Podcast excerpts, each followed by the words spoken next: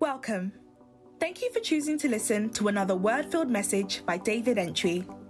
Preaching is the means by which God manifests His word and nourishes our spirits. May the life of God enter into you and you as you listen to this message. Be blessed. The scripture says that God is great and greatly to be praised. When you are praising God, you don't have to praise Him lightly, you have to praise Him greatly.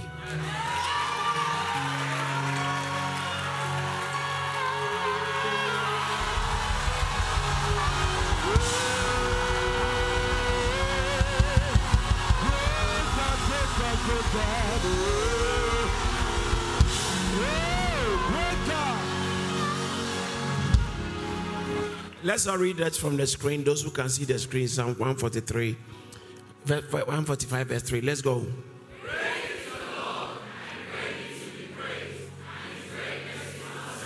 One more time.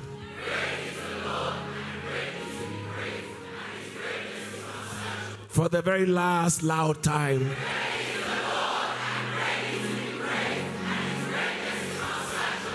Great is the Lord and he is greatly to be praised. And his greatness, you can't get your head around it.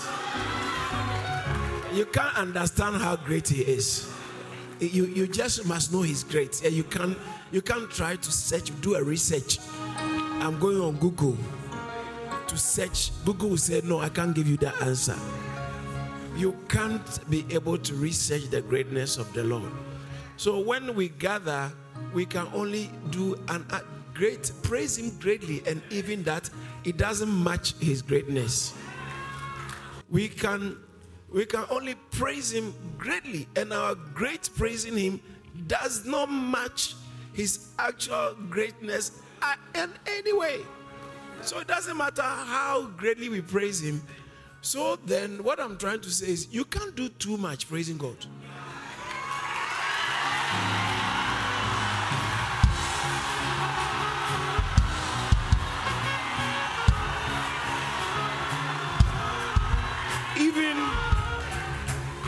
Even if you lie on the floor, you roll. You haven't done much. If if you rip the arms of your shirt, or you haven't done much.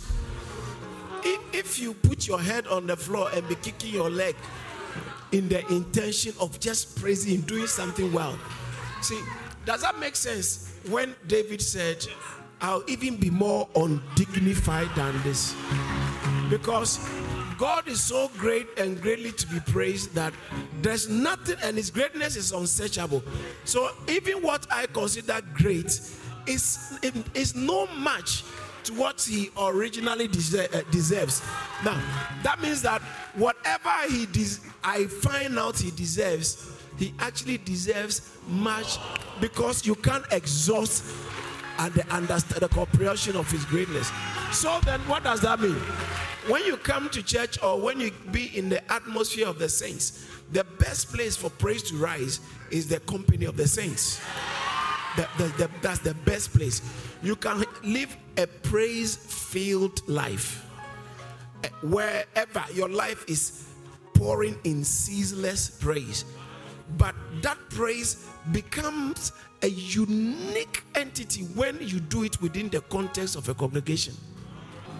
Because Jesus said, In the midst of the congregation, I will praise you. Hebrews chapter 2, verse 12 and 13. He said, In the midst of the assembly, I will declare your name and I praise, saying, I will declare thy name unto my brethren in the midst of the church. I will. Now, this is Jesus after resurrection. Because before resurrection, we are not his brothers. But after resurrection, we Christians became his brothers and he says that I will declare your name unto my brothers. And in the after he has resurrected, he said the place I like to praise God is to come when there's church service. He likes to come when there is church service, praising him. So you actually don't have any business considering who thinks you are doing it too much. They don't deserve your consideration. No, one who thinks that they, you, are, you are praising too much, you are shouting too much, you are dancing too much, you are singing too much. They don't deserve, even if it's your wife. David said, I will even do more because I, I, I will do more. let alone a friend. Covenant relationship, there's no human relationship that goes beyond marriage. I'm talking about a husband and wife. Anyway, that's marriage. There's no human relationship that the closest human beings can come together is between a man, a husband, and a wife. That's the closest. So every wedding we said is the most tender relationship any people, uh, any human being can get into.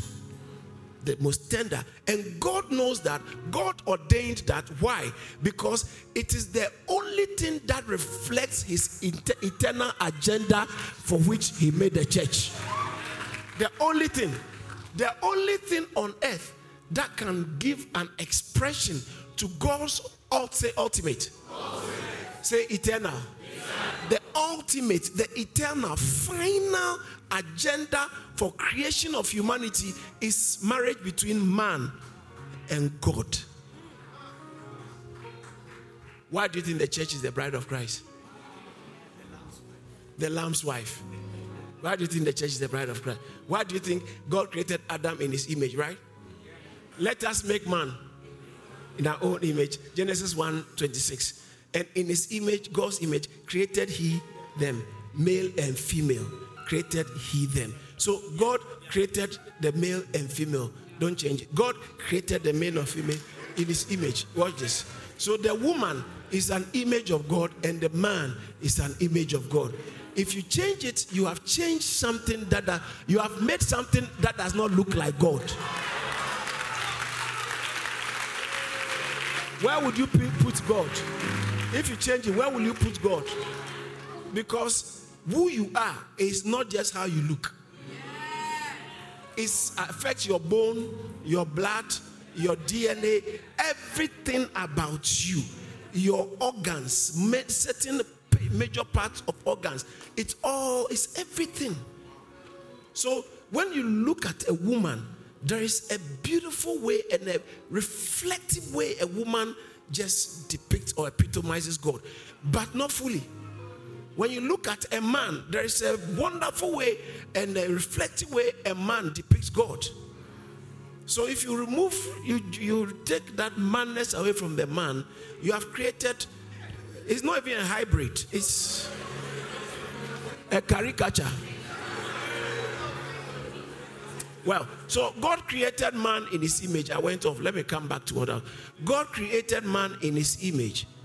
And then after, um, I think after uh, 18 verses, Genesis 28, man showed up. So just after, after about 21 verses, chapter 22 verse, chapter 2 verse 18, chapter 1 verse 28, God created man in his image chapter 2, and the Lord said, it's not good. Chapter God said, It's not good for man to be. Ah, but you created him in your image now. He, he hasn't done any, you just created him in your image. And he said, It's not good for him to be alone. So what would you do? He said, I'll make an Eve for him. So Jesus Christ came only the reason. Husbands, love your wife. Ask Christ, Ephesians chapter 5, verse 25. Ask Christ, love. And what? So Christ came for a bride. Because the way it wasn't good for Adam to be alone, it wasn't good for Christ to be alone. All right. That's just, that's just, that's just Genesis 21. Bible said that they were together, verse 3. They, they'll uh, be together forever.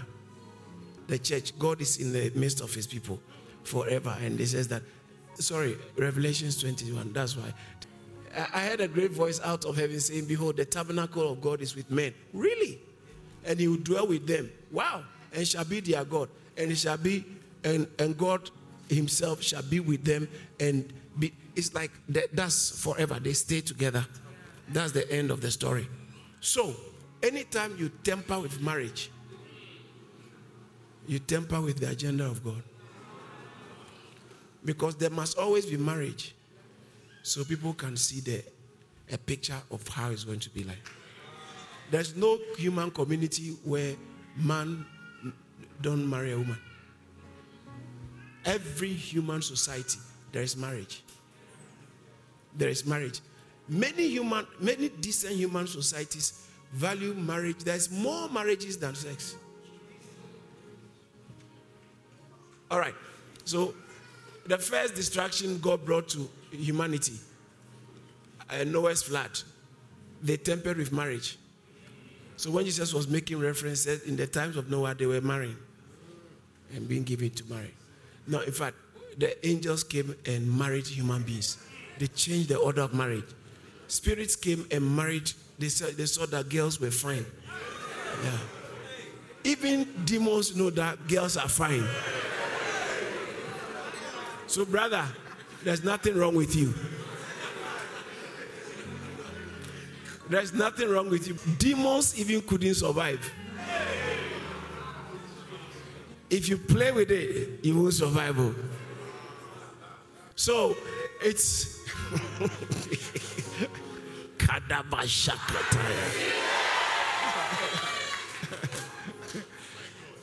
so the first problem that God had to wipe away humanity was because marriage has been tempered with. Yeah, check the days of Noah. He wiped away humanity. And then Sodom and Gomorrah he wiped away with the fire because those people were marrying anything. Yeah. They are marrying anything. God said, These people have tempered. So the first time judgment came from heaven, which in Second Peter reference was made to, the first time God brought judgment on man after the fall to wipe up, wipe out a whole community, a whole people, was when marriage was tempered with. And then the second time he had to do that again to a certain community was when they were now marrying anything.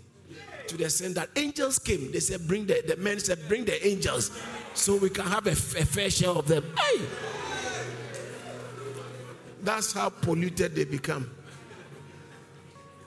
The center of all those distractions was sexual misbehavior. You are in church and you don't have any plan to give up your sexual misbehavior and yet you want the blessing of God on top. What, wrong with you?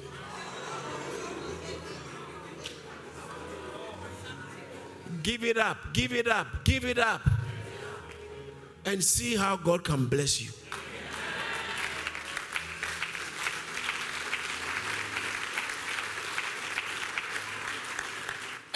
Judgment of God on humanity, most of the time, there is also a problem or sexual misbehavior that's attached to, uh, that's provoking the judgment.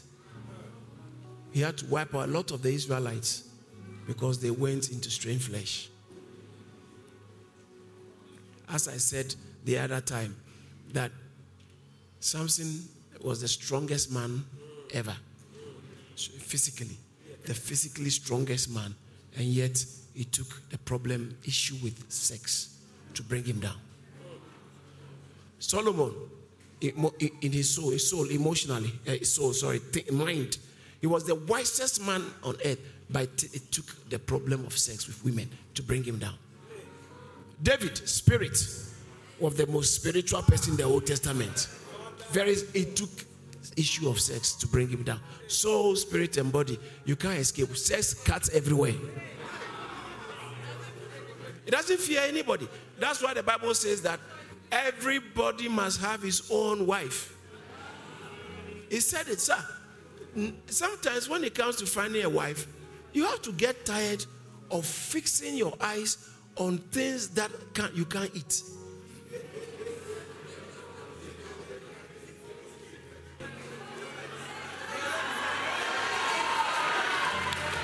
When you are a man and you are above a certain age, and you are still you still can't find a wife it's, you are very lustful.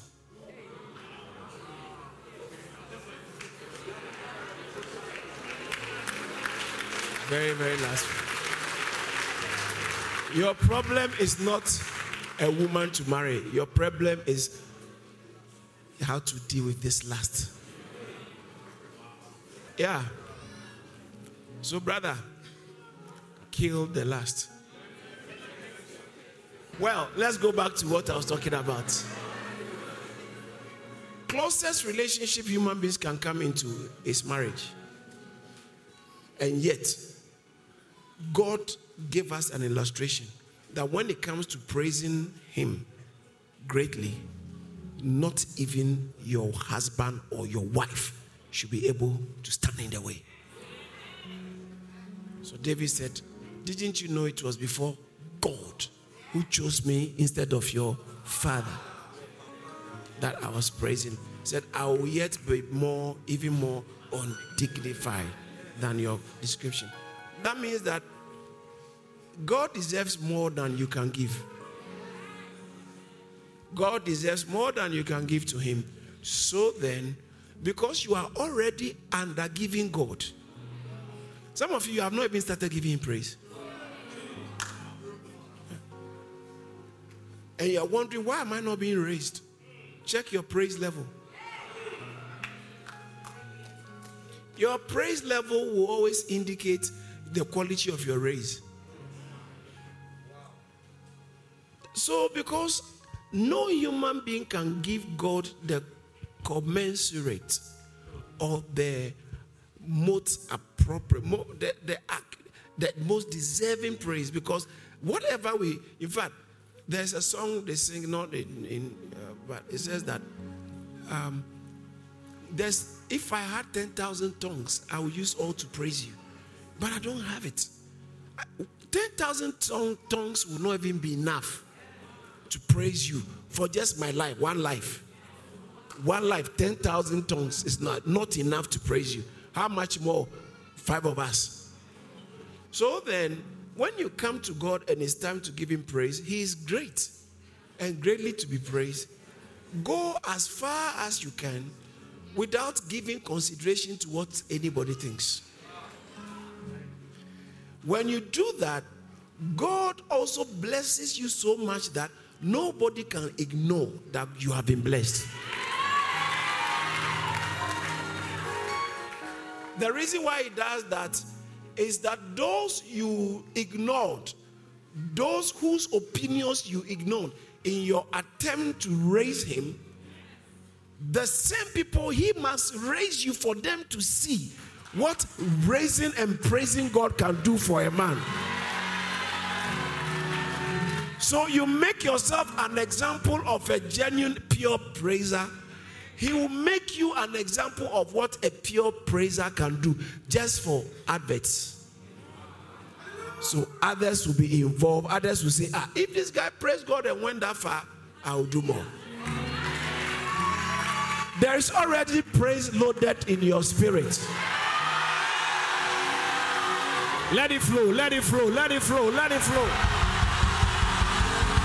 Let it flow, let it flow, let it flow, let it flow. Praise, praise, praise. Praise the Lord.